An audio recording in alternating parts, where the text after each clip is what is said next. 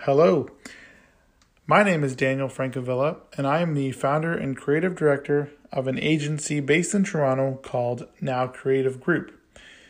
At the time of recording this, we've been around for six and a half years as an agency focusing on design, marketing, branding, content creation, and today we decided to launch a podcast called Now Common Convos. The episodes that are on this podcast are all recorded through live broadcasts, so the audio isn't studio quality, but we hope that you'll at least find some helpful tips or make some interesting connections uh, with some of the people that we have on our show. Now Common Convos is a series of insightful conversations with awesome individuals from our network, sharing tips and answering our community's questions online. These episodes uh, are recorded live on Instagram every Monday, and we started this during the uh, COVID 19 pandemic, where, of course, everyone is forced to work remotely. So, the first episode is interviewing Fatima Zaidi, who is the founder of Quill and one of our partners and collaborators on a number of projects and initiatives. You'll hear about her shortly. That's all for now. Enjoy the show.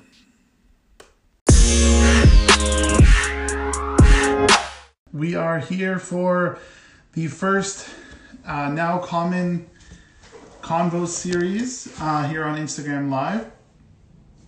Today we're going to be talking for the first edition um, by the way, which is going to be taking place every single um, every single Monday around 1.30 p.m.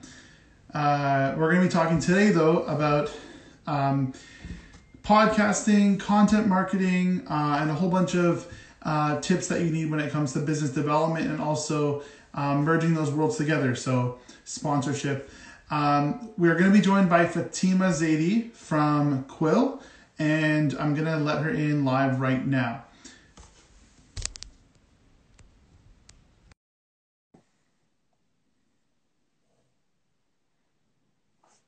All right, so Fatima is going to be joining us. Hello, Hi, Daniel. How's it going? It's going okay, given the circumstances. I'm uh, in my beautiful office space. The sun is shining. Can't complain. Yeah, we got some great sun today, which is awesome. So I'm super excited to have you on the very first edition of Now Common Convos. I was just letting everyone know that you know this is going to be every single Monday.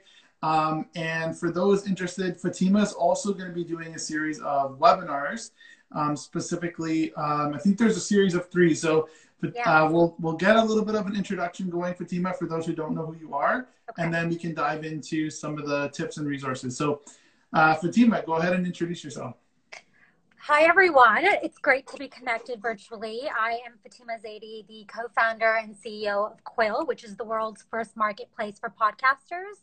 So if you're an indie podcaster or a company looking to start a new show or outsource elements of your existing show, we're sort of your one stop shop. Uh, you can go onto our platform and find a range of different freelancers at different price points that you can hire for audio editing, production, full service, whatever it is that you're looking for. And yeah, I love podcasting all day, every day. I'm a massive podcast consumer. We also do um, the Rotten Tomatoes of podcasts on our website. So we do a lot of reviews for shows. So if you're even just looking for uh, discoverability tips or looking for new shows that you might want to start listening to, uh, you should check out our platform. Amazing. And um, just a couple quick questions on the platform. So when did you first actually launch Quill? We launched Quill in January. Um, I had been at an agency for many years, uh, partnered with Now Creative actually. So we did a lot yep. of content for clients. And one of the biggest requests we were getting were companies looking to start their own product uh, podcasts. So I decided to sort of productize our services. So I'm not new to the podcasting industry, but our marketplace went live in in January, so it's still fairly new, but it's been going really well. Um, podcasts, you know, sort of the CAGR has been spiking exponentially, especially yes. when it comes to creations. There's now 900,000 podcasts. 50,000 of those have been added in the last 30 days. Wow. So it's it's not only growing, but it's growing exponentially right now. Yeah. And Now, would you say that the kind of current pandemic situation we have where everyone's at home is that increasing the downloads on podcasts? You know, interestingly enough, I would say the spike for consumption may have declined a little bit from a listening perspective because people are now no longer commuting to work. Yeah, um, and commutes yeah. are obviously one of the biggest ways people listen to podcasts. But I would say the creation of podcasts have started increasing because companies, especially, are now looking for new and creative ways to communicate with their customers. They can't do events anymore. They can't yeah. do a lot of other marketing tactics that they were. So they're like reaching out to us and saying, "How can we launch a podcast now to replace these other marketing tactics that we had?" And also, um, I think they're using podcasting as a tool to talk to their employees as well. Uh, not sure if people have listened to or heard of any internal podcasts, but Shopify has one to communicate with their employees. Yep. And now this pandemic, what a great way to actually connect with your existing employees and to launch an internal podcast. Exactly. And on that note, there are also a ton of podcasts that have been launched um, in the last month or so, building up to covering the pandemic uh, both like news podcasts, informational podcasts, and then some of those technical um, shows that are about things like, you know, certain industries, right? The startup world, the tech world. They're also creating shows or series specifically about this. So I thought that was pretty interesting. Um, I don't know if you saw, but BetaKit, who um, used to have the CanCon podcast, they literally relaunched um, they're recently. Using us. They're, they're doing like yeah, they're doing a mini series specifically about this situation. So I think a lot of um, podcasts are, are adopting. Um, from your perspective, what would you say is kind of the some of the other trends that are taking place in the podcasting world, other than of course the the pandemic situation? Yeah, definitely great question. So it's interesting, you know, obviously podcast creation has really increased, but I think people are now sort of looking to podcasting as a means to making revenue and money. I think before people thought of podcasting as a lifestyle hobby that they could, you know, sort of launched to engage and communicate with their audience in a very casual way. But Right. People never really thought about monetizing on their shows and looking at it as a business opportunity. But, you know, just like you monetize on your YouTube channel or you're an influencer monetizing on your social media channels and advertising, why not use podcasting as a means of monetization? And people don't realize how financially lucrative it can be. Um, actually, yep. one of the conversations that I had with Doug from BetaKit, who ended up using Quill's platform to hire their producer and production specialists for the new podcast. And one of the things I was saying is I wish more and more people and companies would realize that if you treat podcasting sort of like its own business entity and its own branding component, you can actually create something that's very high quality with a very engaged audience, leverage your other social followers and other forms of um, methods that you're using to reach content and actually monetize on your day-to-day show. So your roi is actually there even though it takes a lot of time to put out a really good show you're at least monetizing and making money on the return. So think of it as you know having a side hustle that's a side business just like you would for consulting just like you would for um, your radio show podcasting is no different Right. Would you say that it's kind of having a similar setup like YouTube had, where first YouTube yeah. people were just there as hobbyists, you know, having fun, vlogging, and then now there's people making some serious revenue off of YouTube? Absolutely. In fact, I'm actually releasing a white paper on this in the next um, week or so, and I'm talking about how up till recently, people thought of podcast monetization. People didn't really um, reward and incentivize podcasters, and even when ad brands and sponsorships are concerned, the value that sponsors uh, that brands podcasters were getting were very little. It was no right. by no means a dollar for dollar amount where you know they looked at the number of downloads, maybe not even the number of listens, but the actual number of downloads, which we all know those metrics are very skewed. And it was all about mass followers. And based on how many followers you had, you got paid a certain amount. But I think now what's happening is because the industry is on such a um, increase and spike, people are realizing it's not actually about your mass followers. It's more about how niche your audience is and how engaged your community is. Right. Um, so you can actually make way more money um, with a small audience through podcasting than you can if you have, say, 5,000 listens per episode or downloads per episode, but they're not as engaged as the person who has 500 or 1,000 followers. Right, and that's what's amazing about podcasts is that these communities are starting to form with very niche ideas and, and niche topics, right? So And what one of the things I think is interesting about podcasting is that there's no there's no stats, there's no view counts that are visible to the audience, right? So yeah. on Spotify or on um, iTunes, obviously they're not going to release that data publicly, so you don't have to choose just based on those views. And it's really cool because it gives new players and new creators um, uh, uh, they're they're on the same playing field as, as anyone else essentially, right? Um, yeah. Yeah that's why actually I'm releasing this white paper. I'm hoping to benchmark what financials should look like in the podcasting industry. I think a lot of podcasters have gotten gypped by brands where um, they're not being paid adequately for their efforts and brand awareness that they're driving. And right. it's more based on numbers rather than um, the ROI holistically that's coming to your brand from being partnered with a podcast. And so through this white paper, I'm actually looking to reestablish how much podcasters should be charging to brands for advertising and sponsorships. And I think think the biggest takeaway from today's session should be that I think there's a huge misconception out there that you need to have a lot of followers to make money on your podcast and show. That is far from the truth. Maybe that was the case in 2013 before Serial spiked the entire podcasting boom. But now brands are looking for podcasts that are hyper local, that really understand their analytics and data, that understand who their demographic is so that they can be matched with their exact target audience. And they're looking for people who trust their host, who understand brand value, and yeah. you know you can't really put a price on that. Right, right, and uh, yeah, there is a lot of data about how the relationship with a podcast host is a lot more intimate. People, um, you know, you're you're literally in someone's ears for hours at a time, and you feel like you've developed that relationship and that connection with the podcaster, and so that then leads to more trust when you are selling them a product or making a recommendation, right? So, yeah. um, talk a little bit about the kind of advertising opportunities that are available right now on podcasts.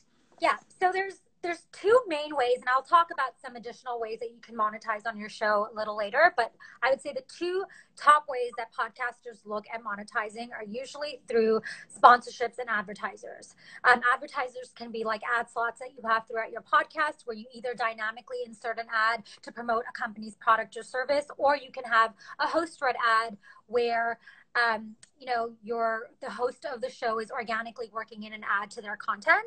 Um, and then the second way is just working exclusively with a brand to sponsor your show, and then they have all advertising rights exclusively. Right. Um, right.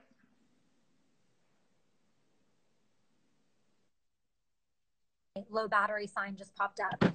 So those are probably the two most um, financially lucrative ways of monetizing on your show, especially if you have your analytics set up and you really understand who your demographic is, then it's all a matter of getting yep. matched with a brand that's looking to advertise to your target audience. So, you know, just off the top of my head, HelloFresh every time they'd launch a new product or service, they're big on podcast advertising, um, and they're always about local hyper targeted. So they, you know, if they're launching a new product or line in Toronto, they want to be connected with someone who has, you know, a very engaged group of people that's like very focused around Toronto. So say you have a thousand listeners completely circled in Toronto and you know their demographic is all Toronto based, they're millennial, educated millennial professionals, that would yep. be a perfect target audience for HelloFresh to match with them. And I would say that my biggest issue with sponsorships and advertisers is oftentimes, not always, but sometimes what we're seeing is a lot of brands only paying podcasters when there's a code that's redeemed, or, you know, if they're doing an ad and they give out a code and they're trying to track clicks and website lands. Uh, you only get paid every time there's a website land or every time uh, someone utilizes your code. But the reason I have such an issue with that is we already know you need multiple touch points with a customer in order to convert them. In fact, NPR recently did a study. They said People need to hear something 25 or 30 times now before they decide to engage with someone's product or service. So, why aren't podcasters being paid for the three to four months of brand awareness they're building up uh, to the point that somebody uses their code? If you right. only pay someone for every code that's being utilized, you're actually devaluing all of the free marketing that you're getting from months up to the point that someone purchases that code. So, yes. that is the biggest flaw when it comes to affiliate marketing, when it comes to podcasting I think yeah, that that's a great point, and and that's a big adjustment for advertisers to also realize because they're used to these like pay per click ads or these direct analytics, but really it's brand awareness and brand building that takes up over time, right? And that's why um, we haven't really touched on it, but when a when a company or a brand creates the show as original content, they're not even necessarily an advertiser. That whole show is technically an ad, but guess what? They're not throwing their product down your throat every day, right? It's exactly. affiliation with that brand. So, are there any great uh, original podcasts that have been created by brands that that you'd like to mention that maybe we don't even know that they're necessarily a branded podcast? Oh my goodness, there's so many. Uh, branded podcast is my my new thing. Um, ever since I decided to launch the Listen In conference, which Daniel is our head of comms for. Um, yes you know, ever since I decided to launch this podcast, I've really focused a lot of my consumption towards branded shows. And it's been so fascinating to see companies utilizing branded shows as a way of becoming thought leaders and connecting with their customers in a way that informs them, yet builds a relationship and speaks to their interests. There's yep. so many good shows that I love. Um, right now, I'm listening to um, The Sauce by McDonald's. It's, oh, yeah. Um, it's it's the show where um, they cover a PR scandal where they had limited distribution of their very popular sauce, and they use this podcast as a way to rebuild the brand's message, which I thought was really creative. Um, I love I love um, McAfee's podcast Hackable, uh, and I, the reason I like it so much is they built this entire podcast to promote their services and products, yet they've done it in a way that's so tasteful and they're not overproducing commercials. Um, it's right. done very tastefully. So anytime a brand is talking to me about how best practices related to advertising, I always send them to McAfee's podcast Hackable because I think they are probably one of my favorites. I love Slack's podcast, Slack, Slack. Variety Pack. Yeah, I noticed Slack has had a couple different iterations over the years of, of, their show. And I think it's really important to know that as a brand, you can definitely pivot your podcast. You can do it, uh, at least what we recommend is to do a season, right? Yeah. So you have a pilot episode, you have a few episodes in a season, maybe six to eight episodes see how that does, see how that performs, see what the feedback is, and then you can always relaunch um, with those modifications and that input, right? Part of what we need to do as content creators is listen to what our audience is looking for because, again, they're your audience, and if you want to develop that community, that's the best way to be super successful. Um, and I guess from would you say a lot of people ask about this? Are subscribers more important than listens, or vice versa? What would you say to that? Yeah, so you know, subscribers are great. They're obviously a recurring following that you have week after week, month after month. But I would say personally for me it's not about the number of downloads i think that those metrics you know for those of you watching just so you know what constitutes as a download is very different depending on which listener app people are using for spotify you have to actually listen and press play for in order for it to count as a download but for a lot of the other listener apps it'll download but not report back to say whether or not the listener actually ended up hearing the podcast. So those metrics are definitely very skewed. So for me, when I'm talking to advertisers and sponsors, you know, I, there's so many other things people should be looking at. The value of the host is one I think people yep. often overlook. Um, what other uh, what other um, engagement tools are people using? Are they leveraging their social media? Are they um, leveraging YouTube to expand the reach of their content? Um, call to actions are very important. How many people do you have subscribed to your email list? Right. How many people are engaging with you on social media? Are people leaving reviews? Um, that's a big one. What are your iTunes reviews? Are people leaving online reviews? Are you on the best podcast list from Buzzsprout? So there's so many different other forms of engagement that I think people should be measuring. And I would say that I think it's really important for people to realize that when you are negotiating your brand value with brands and advertisers, you should always ask for a hybrid payment approach. So it should be a small retainer, flat fee, um, that sort of covers you for all the brand building and brand awareness that you're working up to. And then you get a percentage every time somebody uses your code or you get a website click or land or listen. So something tangible that you can actually uh, measure versus a flat fee that you should be um, getting for brand awareness. Amazing. So that, yeah, there's a lot of different ways to work out those deals, those partnerships, and those sponsorships.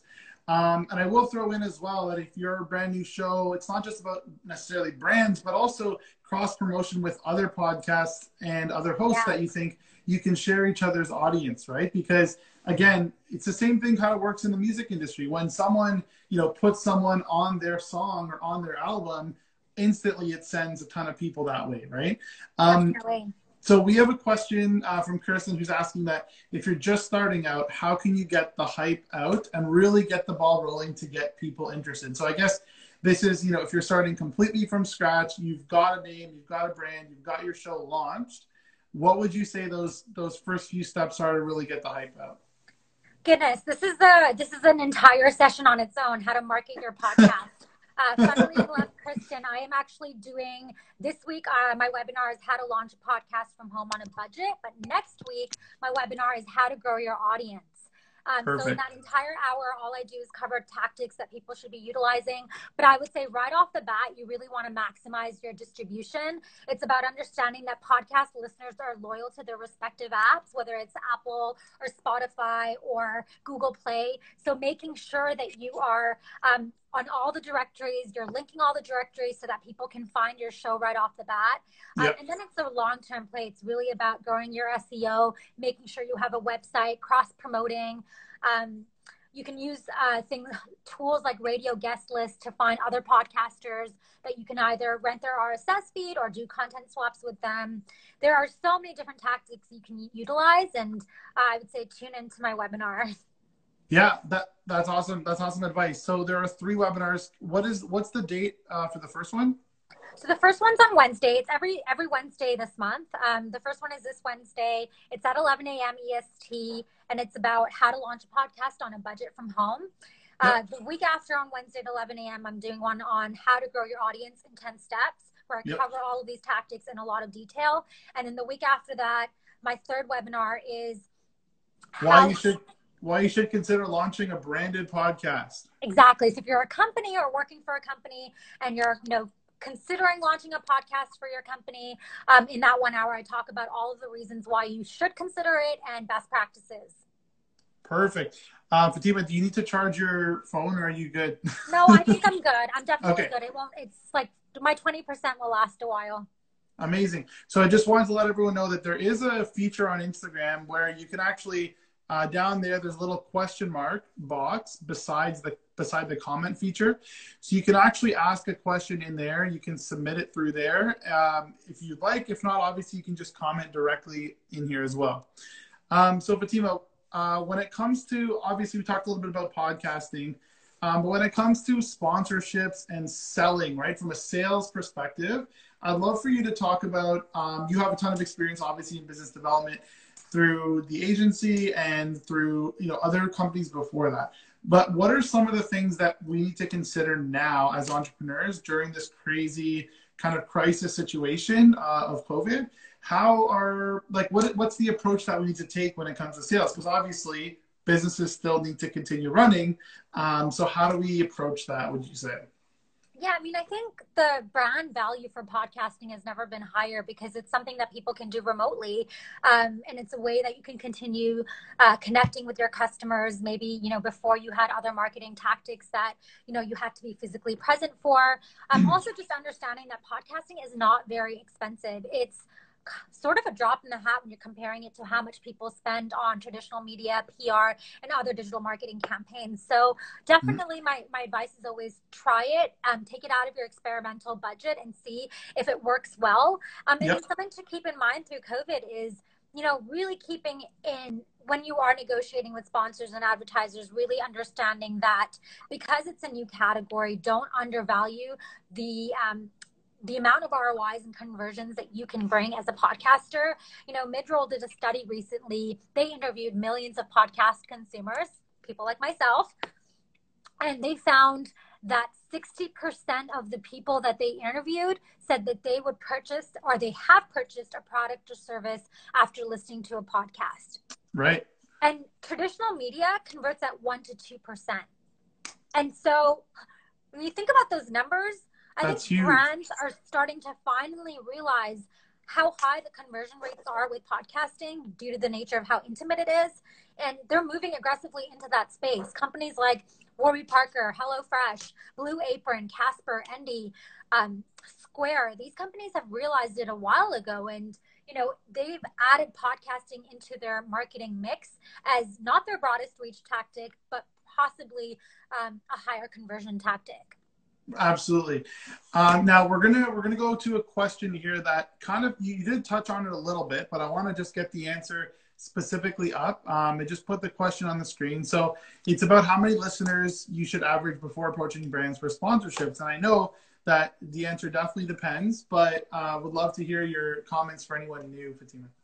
Yeah, yeah. So we talked about this a little bit earlier. I don't, it's not about the number of listeners or downloads that you have. Now it's about how hyper focused your target and your audience is and how well do you know your your demographic it really comes down to that so if you even have 500 listeners who are you know very engaged and you know you have all of your analytics down i would say you can start approaching brands i would say a thousand listeners is probably the sweet spot um, but again you know getting a thousand listeners that are recurring isn't as easy as it sounds. And so I nope. would say try to work towards a thousand listeners. But if you're even at 500 and you really have um, your metrics down, I would create a really beautiful deck that outlines who your demographic is and then I would start hitting up brands that you think could potentially want to advertise on your show. And you can always do a t- trial or a test period as well, where, you know, maybe it's like a two or three month lead time where you work with them on a small retainer and a commission basis based on clicks and lands and codes used.